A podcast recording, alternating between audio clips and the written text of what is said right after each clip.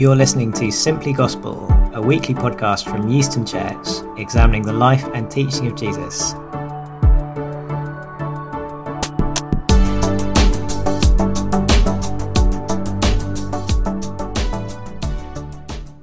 The reading is from John chapter 4, verses 1 to 27. Now, when Jesus learned that the Pharisees had heard that Jesus was making and baptizing more disciples than John, although Jesus himself did not baptize, but only his disciples. He left Judea and departed again for Galilee. And he had to pass through Samaria. So he came to a town of Samaria called Sychar, near the field that Jacob had given to his son Joseph. Jacob's well was there. So Jesus, wearied as he was from his journey, was sitting beside the well. It was about the sixth hour a woman from Samaria came to draw water. Jesus said to her, Give me a drink, for his disciples had gone away into the city to buy food. The Samaritan woman said to him, How is it that you, a Jew, ask for a drink from me, a woman of Samaria? For Jews have no dealings with Samaritans. Jesus answered her, If you knew the gift of God, and who it is that is saying to you, Give me a drink, you would have asked him, and he would have given you living water. The woman said to him, Sir, you have nothing to draw water with, and the well is deep. Where do you get that living water? Are you greater than our father Jacob? He gave us the well and drank from it himself, as did his sons and his livestock. Jesus said to her, Everyone who drinks of this water will be thirsty again. But whoever drinks of the water that I will give him will never be thirsty again. The water that I will give him will become in him a spring of water welling up to eternal life. The woman said to him, Sir, give me this water, so that I will not be thirsty or have to come here to draw water. Jesus said to her, Go, call your husband and come here. The woman answered him, I have no husband. Jesus said to her, You are right in saying, I have no husband, for you have had five husbands, and the one you now have is not your husband. What you have said is true. The woman said to him, Sir, I perceive that you are a prophet. Our fathers worshipped on this mountain but you say that in Jerusalem is the place where people ought to worship. Jesus said to her, Woman, believe me, the hour is coming when neither on this mountain nor in Jerusalem will you worship the Father. You worship what you do not know. We worship what we know, for salvation is from the Jews. But the hour is coming and is now here when the true worshippers will worship the Father in spirit and truth. For the Father is seeking such people to worship him. God is spirit, and those who worship him must worship in spirit and truth. The woman said to him, I know that Messiah is coming, he who is called Christ. When he comes, he will tell us all things. Jesus said to her, I who speak to you am he. Just then his disciples came back. They marveled that he was talking with a woman, but no one said, What do you seek? or Why are you talking with her? Hi, I'm Kev. I'm the minister of Euston Church. It's great to be with you today. And what I want you to do as we begin is think in your head of someone you know who you'd be very surprised if you walked in on them and caught them listening to this podcast. Okay, so you go into their room and you say, "Hey, what are you listening to?" They say, "Oh, it's a thing from the Bible," and you say, "You what? You seriously?" And let me ask you, what is it about that person that would make you be so surprised? I want you to keep them in your mind as we go through this little chunk of John's Gospel. It's chapter 4, and the very last sentence of chapter 3 said that whoever believes in the Son has eternal life. Whoever does not obey the Son shall not see life. And we're about to meet the Samaritan woman.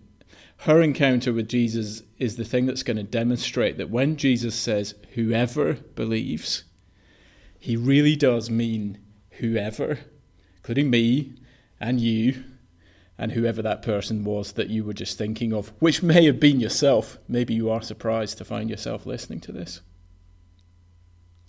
The text here in John 4 draws us a few times to the fact that this is an unusual conversation. So, the woman's words when Jesus asks her for a drink in verse 9, the Samaritan woman said to him, How is it that you, a Jew, ask for a drink from me, a woman of Samaria? For Jews have no dealings with Samaritans. And then the disciples in verse 27, they marveled that he was talking with a woman, but they don't want to say anything about it. So Jesus is talking to a girl. Jesus is talking to a girl. That's the whisper going around the disciples. And a man wouldn't just approach a woman in this culture, especially with that big religious divide between the Jews and Samaritans that she already mentioned. But Jesus, oh, he'll talk to whoever. And this woman, she's just so different from Nicodemus, who came to meet Jesus in John chapter 3. He was a man, this is a woman. Nicodemus was a Jew, here's a Samaritan. Nick was religious, this woman's immoral. And where Nicodemus was a teacher, she doesn't seem to be very clear on religious things at all. And unlike upright Nicodemus, this woman has scandal attached to her. Five husbands, it says. I think even today, even in Hollywood, that puts you out there as someone with a whiff of scandal, might be considered fairly flawed.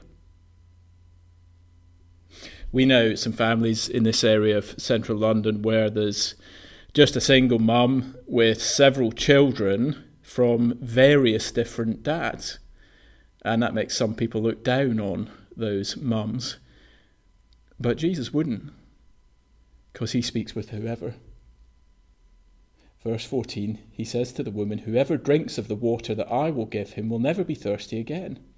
The water I give him will become in him a spring of water, welling up to eternal life.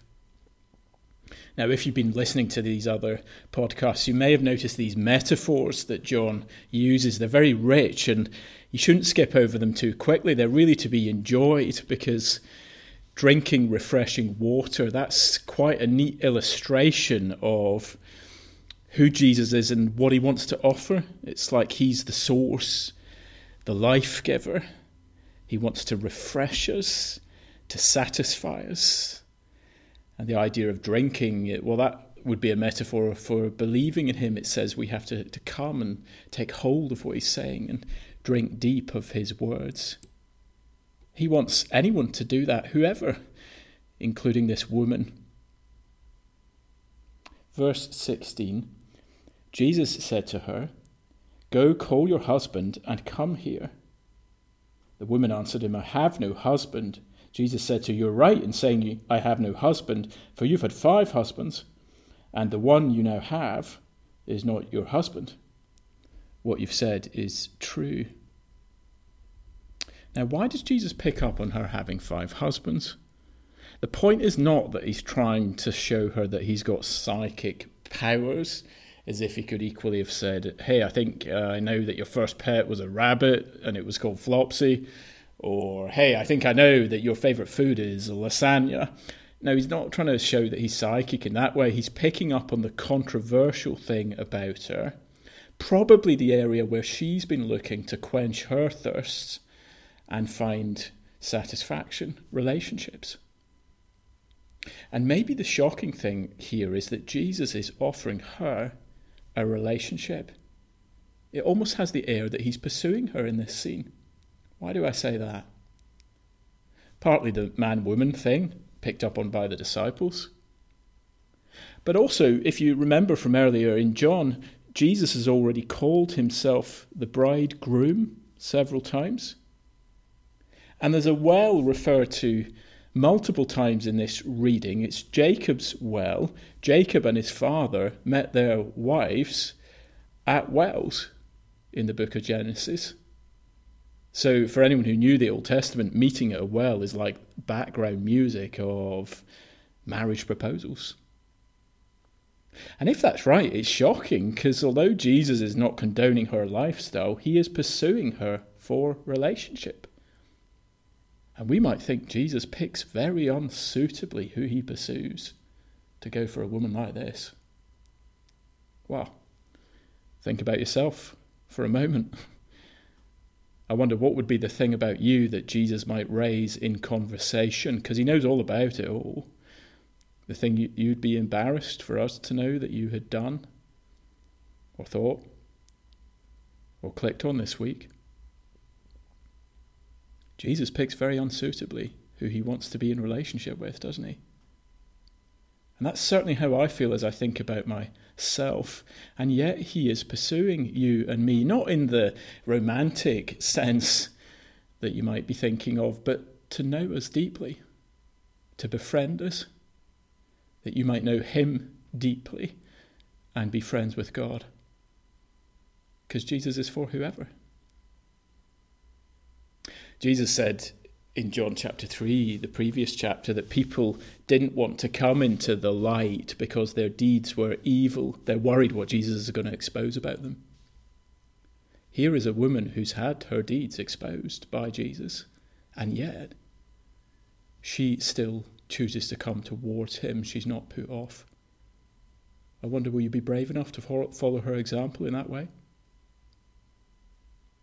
Just in your own mind again, think of that aspect of your life that you would find it awkward to talk to Jesus about. And in the quiet, thank Him that He pursues you. Thank Him that whoever even includes you. And then in your mind, come back to that unlikely person who you'd never think you'd find listening to this podcast. I wonder what are they thirsting after in their life? Why would Jesus be better for them than the things that they're presently pursuing? And then the challenge is well, what makes it hard for you to believe that they and Jesus wouldn't warm towards one another? When I was a lawyer, I worked for a man called Robert. Robert was rude. Uh, he was a swearer. Most of us were scared of him. The extent to which I think a man like Robert is beyond salvation is the extent to which I've been misreading the most famous verse in the Bible. Do you know that one? Again, it's in the previous chapter to this one. For God so loved the world that he gave his only Son that whoever believes in him, there's that word again, whoever, should not perish, but have eternal life. And that includes me, and that includes you, and it includes whoever.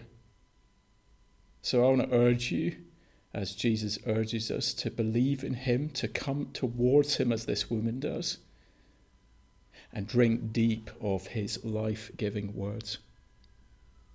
Jesus said, Whoever drinks of the water that I will give him will never be thirsty again. Thanks for listening. Well, that was Simply Gospel, a podcast brought to you by Euston Church.